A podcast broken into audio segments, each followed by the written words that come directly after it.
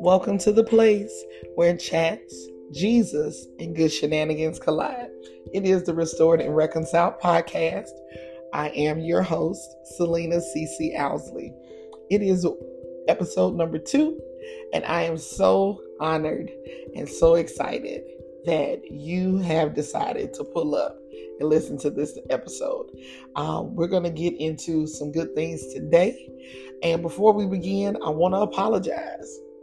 Pastor Mike Todd says it best that we have hot moments, right? Hot moments mean humble, open, and transparent. And I want to be hot and I want to tell you that I'm sorry. I did not release the episode last week. Um, life was lifing and I was still dealing with some laryngitis. And so I figured it would be best to hold off until my voice got a little more strength back. And now we're here. So I wanted to make sure that I put out content that was good and that you would be able to listen to and not say, oh, is she all right? Is she sick? Because when you sing and when you do all the talking and you use your voice as often as I do, it can get it can get burned out. Like that is the one lesson that I've learned in the month of October. Burnout is real. It can happen to the best of us. And if you're not careful, you will tear something up. So rather than tear up my voice and continue to inflame my vocal cords and all that good stuff. I took a week and took a beat. And so we're back. So let's get into it. So we're in episode two. And again, thank y'all to those who have listened, those of you who have liked, followed, shared, did all the things after that first episode. I'm so humbled and I am so honored that you enjoyed the content and we want to make sure that you stay liking the content. So let's get into uh, this second episode. We're going to be talking about first things first. And what I mean by that is we are going to be talking about getting back reconciled to God. Because where would we be if we didn't talk about restoration and reconciliation? So today's scripture that I want to highlight as we talk about my reconciliation back to God is Second Corinthians 5, verses 18 to 20. Now, I'm going to be reading from the Passion Translation. For those of you who are new to God, Christianity, the Bible, all these things, this version is a beautiful version. It's a very modern version. It's like a new, it's like one of the newest versions out. The beauty of the Passion Translation is that it really does convey the passion and the love and the pursuit of God for us. And so the Passion Translation doesn't play either. Trust me. If you've ever read King James, New King James, NIV, trust me, the Passion Translation is all the things. So in the Passion Translation, 2 Corinthians 5 18 through 20 reads like this And God has made all things new and reconciled us to himself and given us the ministry of reconciling others to God. In other words, it was through the anointed one that God was shepherding the world, not even keeping records of their transgressions. And he has entrusted to us the ministry of opening the door of reconciliation to God. We are ambassadors of the anointed one who carry the message of Christ to the world, as though God were tenderly pleading with them directly through our lips. So we tenderly plead with you on Christ's behalf. Turn back to God and be reconciled to Him. So, when I say all of this, when I read all of this, what instantly comes to mind is the fact that I've been saved officially on the books of heaven since January 1st, 1995. I was 14 and um and we're to get into that that timeline. This event is an explosive event in a timeline where I was dealing with some other generational curses. We'll talk about that in episode three. And what ended up happening was this event turned my life completely upside down. I experienced a 180 because you know, if you do a full 360, you arrive back at your starting point. But if you do a 180, you are making a solid change and you are on the opposite side of where you have started. So I did a spiritual and emotional and mental 180.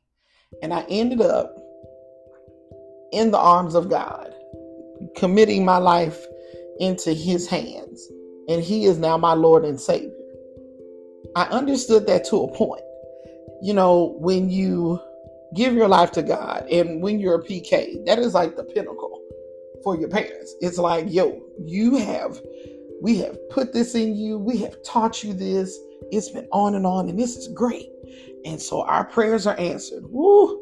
Freedom, salvation, our whole house is saved because I'm the youngest of three. Not only that night was I saved, but my brother, whose birthday it actually was, because his birthday is January 1st, and my sister is the middle child. So, and I'm the last born. On top of that, another family experienced um, new life and salvation in their household because my sister's god sister Wendy ended up also with us that weekend. She flew up from Georgia and we all went to this church service we weren't supposed to go to. We were supposed to go home after our watch night service. But we changed our minds, ran down the street, and ran right smack into Jesus. Got saved, rolled around in the floor. They got us up, got us baptized by water, and we tarried at that altar until we spoke in other tongues. And one thing about it, it was life changing. I never looked at life the same again after that night. But one thing that I can honestly tell you is when you are that age, I was 14, I wasn't going to be 15 until that August of 95.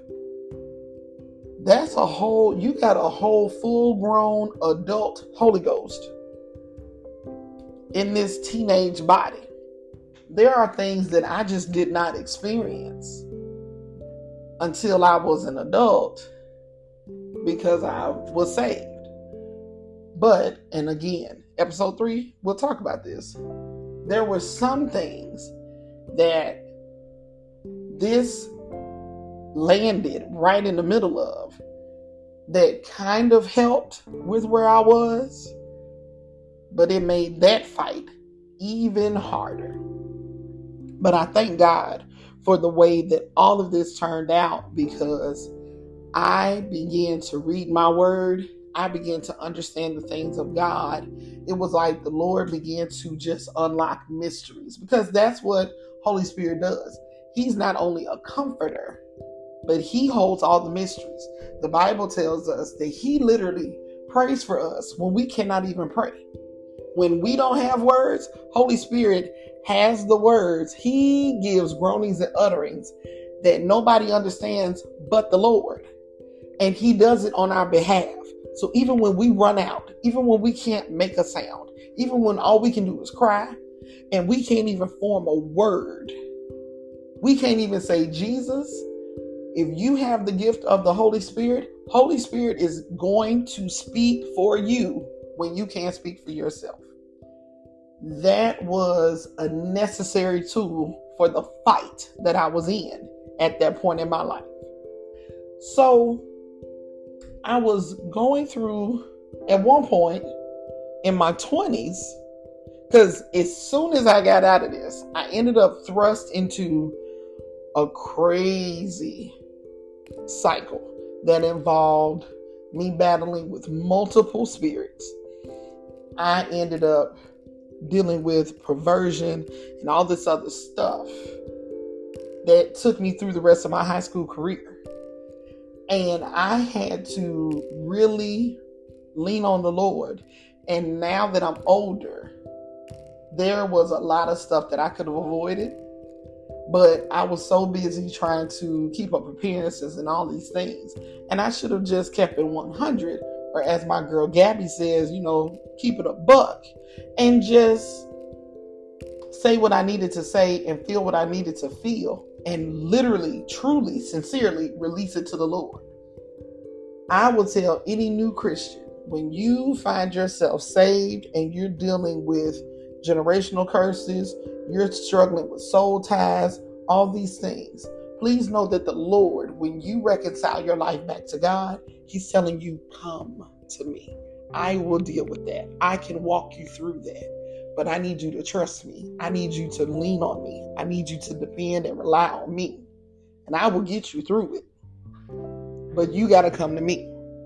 So, what I want to convey to you today is I took time in my 20s, even though I had a period where I just kind of I tapped out on God and I was living double life, like in my late 20s, going into my 30s. And I finally got out of that because I had to get rid of soul ties and the whole nine yards. And I was just looking like, I don't know how much of my salvation is left. I I hit this account overdrawn it a lot of times on from my perspective of looking at the books of my spiritual life. I know I have made some large withdrawals, and the Lord has had to come snatch me out of a lot of situations. He has had to cover my overdrafts, okay? But one thing about it, whenever you repent, whenever you are sincere and you start to turn and make changes, and release old ways, you're going to have to fight to stay free. And I understood that to a point, but I didn't because I was still out here thinking I was starting to find myself what I now know is operating from a performance based perspective of God and not relationship based because I was very much still trying to keep up appearances. I was still trying to please everybody and make them think that I was some super saiyan saint, that I was super saved and I was out here dotting all my I's and crossing all my T's. And I was a train wreck, paying tithes and everything, and still out here just wild. And so my mouth was still loose. I was making crazy decisions. I was still out here talking to people reckless you know, Monday through Friday. Don't upset me. Don't push CC buttons. You liable to get cussed out. And then on Sundays, it was Hikabasha and rolling the floor. Why? Because of the company I was keeping. Because some of the people that I had gotten myself hooked up with. And those things started to alter and shift what I was doing. But I got married and, you know, shout out to the O's, the Alzies. We turned 10 this month. Praise the Lord. And it has been getting married. Ooh, listen. The first time that I found myself getting re reconciled to the Lord in a major way was literally the month that we got married. October of 2012, I want to say that first Friday of the month was the 5th of October. Don't quote me on it. But the first Friday of October was about two weeks after my husband had proposed to me. And so we had gone, I had gone to a church service. We ended up doing what we always do on Friday nights is a late night run to Walmart. Yo, can you believe that we could pull up in Walmart after all these years of pandemic it seems so outrageous that we used to be able to pull up into any Walmart in the middle of the night, and it was totally fine. And so that's what me and Babe would do. We would pull up to Walmart midnight, one o'clock in the morning when neither one of us could sleep. He would call me and be like, "Oh, I'm coming to grab. Come pick me up, man. Let's go to Walmart, run around. We'll get sleep and go home." He'll drop me off, and then he'd go back to uh, his house that particular night, I got into bed, laid down, and at about three o'clock in the morning, this explosion ripped through my apartment. It shook my apartment. I know it shook that bed. I sat up out of that bed and I heard screaming, and it sounded like furniture was being thrown around in the apartment above me. And the one thing I heard after all of that screaming was fire, fire. I got up. I just started throwing on the first thing that was close to me, which was a pair of jeans and my orange low quarter chucks. And I called 911 and told those people, yo, I'm hearing somebody upstairs saying it's a fire. Send a fire truck, send fire chief, somebody to make sure we all right. Long story short, I, an hour after that call, watched everything I own be destroyed by water, fire, and smoke. And it shook me to my core because I had to jump out of my kitchen window, two stories down, into a bush. And the grace of it all was had I jumped out of my bedroom window, there was no bush, but there was a huge boulder on the corner. And if I would have had to jump out of that window, I took a risk of busting my head open on that boulder. And the and the Lord was kind and let me be able to get out of that kitchen window. But in the weeks and months after that, I was like, I saw my life flash before my eyes. I told the Lord, I'm going to, we get married before this month out, and I'm about to start living right. And so I rededicated my life to the Lord. I made amends with people. I was doing all this stuff. And a few years later, it wore off. And I was just like, Lord, what is wrong? Like, what is going on? And it was because I wasn't getting fully delivered. I was receiving forgiveness from the Lord. He was giving me grace, but I was not walking in true freedom and deliverance. So, what I had to do was really work on getting myself right with the Lord. It wasn't until 2019, after once again, life, life risking, life changing, life threatening event happened. I was injured in a freak accident um, at a local golf course here in the area.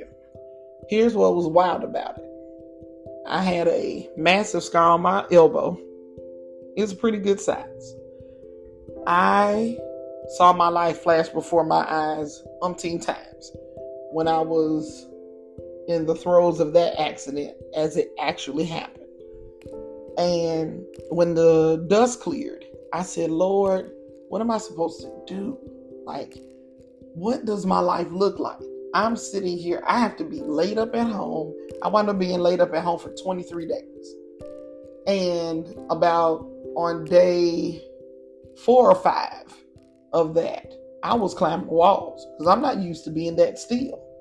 But I had to be still. And sometimes God will take moments that come up in your life and I'm not going to necessarily say that the Lord took his hand off me and let this golf cart try to slide me across this crazy grass. But what I will say is this the Bible tells us that he will make sure everything works out and it works together for our good. And I learned the strength of that scripture on August 3rd of 2019 he took that event, and out of that event, I had to face some realities. Number one, I had great coworkers, but I was alone and I was feeling lonely in ways that I couldn't even put my finger on. And I began to cry out to the Lord. I realized that nobody could come to my rescue at this point but the Lord because nobody could address the level of pain and anguish I was experiencing. The only person capable of going into that place of pain and loneliness and rejection and fear and anxiety and trauma was God. So, the Lord allowed me to stumble upon a post about a women's online ministry. And I was like, who? I was like, okay, it's online, I guess. Because nobody's coming to visit me. I've had a couple visitors uh, like in the first few days, but everybody got to go back to their life. My husband can't sit at home with me. He got to go work and pay our bills while I'm down. So I'll connect with these women. Let's see what shake. Thank you, Shalonda, for posting that post on Instagram. When I saw her post, I was like, oh, okay, wives in waiting. Let's see. So when I got into the private group on Facebook, Shantae Truscott, I salute you, my love. Shantae posted a post and she said, Hey, we got a bunch of new members here. Anybody need a prayer partner? Raise your hand. We'll pair you up. I was like, okay. I I need prayer partner. I'm desperate. I need somebody to talk to. I need somebody that's gonna understand where I'm at. Like this is the stuff that I'm think I'm just like, Lord, I don't know what you're about to do here, but let's do. Funny fact about this process was I thought that the person that I got paired up with, I didn't initially see that post. I didn't see that response to me raising my hand in the comments. What I saw after a couple of rounds of pain meds, I saw this friend request pop up. I was like, who is this woman? She's gorgeous, but ain't nobody that gorgeous in real life. It's a scam. Delete, denied. I don't want to be your friend. Who are you? When I was more sober, I looked and saw that the person Shantae had paired me with was Omo Wunmi. And it turned out that Omo Wunmi sent me a friend request with the quickness. And that notification came through before Shantae's comment came through. It took us about two weeks. We, I jumped over her security wall that she had, and the rest is history. When I tell you, Mo did more than just become my prayer partner. She literally was my guide. She was my tour guide into all things wives in waiting.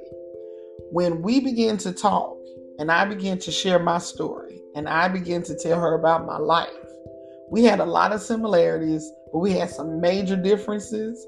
But the differences made everything else balance out.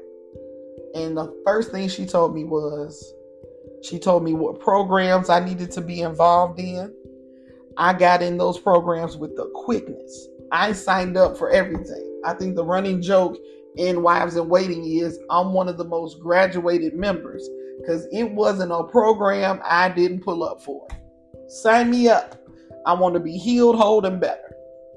And so, in that time from 2019 to 2021, I started doing a lot of work that revolutionized my life, me as a woman, me as a wife, and me as a daughter of God. Because I started realizing that the women that I was seeing in this ministry, that was a leader, that was a member, these women were whole and healed. And so in 2020, we were introduced to, because by then I had become a leader. we had, by the end of 2019, I was trying to be a leader. By the summer of 2020, I became a leader. Well, I began to hear about restoring the foundations. And I, long story short, I got signed up I got what is called thorough format. and it is where you deal it is a multiple day it's a 15 hour process and that is over two and a half three days if you hear this message and you want to do thorough format with restoring the foundations i'm telling you right now if you don't live alone get a hotel room because the things that are going to come up are going to be extremely intimate and i because of the nature and the different issues that I put forth as what I wanted to get healing and deliverance from. I didn't want to trigger my husband. I didn't want to disrupt my home. I got that good healing and deliverance at that hotel, and I was so thankful. I was able to cry. I was able to do my homework um, that I got for RTF in between sessions. I was able to just sleep. I was able to just feel and cry out to the Lord. And that three days was the most incredible experience I've ever had. After RTF, I began to find myself living out this scripture, Second Corinthians 5 18 through 20. And all that time, what I've come to learn is the Lord will find you and start gently calling you. He's not just calling those who are not saved, those who are far off, those who are uninterested in getting to know God. God is literally calling out to his sons and daughters who stand afar off, who are ashamed of the mistakes they've made, the sins that have been committed. But the Bible tells us that in verse 19, in other words, it was through the anointed one or Jesus Christ that God was shepherding the world, not even keeping record of their transgressions. He wasn't even keeping account of the times that we transgressed or we intentionally violated his laws. He was desiring for us to see that He could remedy our need to be reconciled back to Him. And I literally can tell you, I know that my life since 2019 was these three, these scriptures where I can tell you that God was tenderly pleading with me directly through the lips of my prayer partner and other women and Wives in Waiting. He was tenderly pleading with me through the lips of my pastor at the Reveal Holiness House of God. He was literally pleading through scriptures I read, through the lips of the prophets of old, of the Gospels, the letters of Paul. He was pleading with me and I want to tell you that this podcast might be your Second Corinthians 5 18 through 21, 18 through 20. You might be experiencing God pleading so gently with you, tenderly pleading, saying, I can fix it. If you're broken, if you're dealing with the aftermath of a torn soul tie, you're dealing with the day after, you're dealing with a sexual addiction, you're dealing with someone violating your trust, if you're dealing with your spouse violating your trust in your marriage and damaging your covenant and your vows, God is pleading with you. He can fix it if you let it. I want you to let Him fix it. Be reconciled. Turn back to God and be reconciled to Him. That's all He wants you to do. Turn and come back. Turn away from the way that you've been doing things.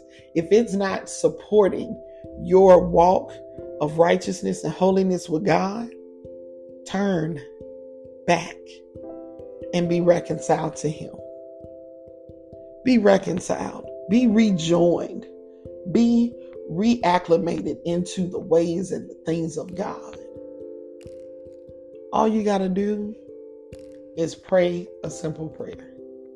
And if you want to be reconciled back to Him, if you want to answer His tender pleas with you, as you've probably talked to friends, co-workers, your pastor, a word that you heard online, conversations in passing, pray this prayer. Lord Jesus, I repent of my sins. Lord, I hear you through this podcast, through the messages I've heard all year, in this last quarter of the year, in this time of transition. Lord, I'm sorry. I want to be reconciled back to you. Lord, heal my heart. Please be my Lord and Savior. I turn from my wicked ways and I want to live the way you want me to. I accept your call to be reconciled, and I will live for you the rest of my days, and I will become an ambassador for you that other people will come through the doors that you have opened through my life of reconciliation. And I love you, I bless you, and I thank you for another chance. In Jesus' name, amen. Listen, if you prayed that prayer, congratulations. You are back in your right place. You are back in right standing. You are in the kingdom of God, and heaven is rejoicing because of you making this decision. DM me at Restored and Reconciled Podcast. Feel free to send me um, an instant message on my regular Instagram at CeCe, which is C E C E Oluwatunmise, O L U W A T U N M I S E. And let me know that you experience Christ in a new way today. Whenever you listen to this podcast, please know God wanted you to hear it. And he wants you to be reconciled. Reconciled. He wants you to be restored and reconciled to him because this is the place where chats, Jesus, and good shenanigans collide. This has been the Restored and Reconciled podcast, and I'm so glad you stopped by to hang out. God bless you. I'll see you next week. Bye.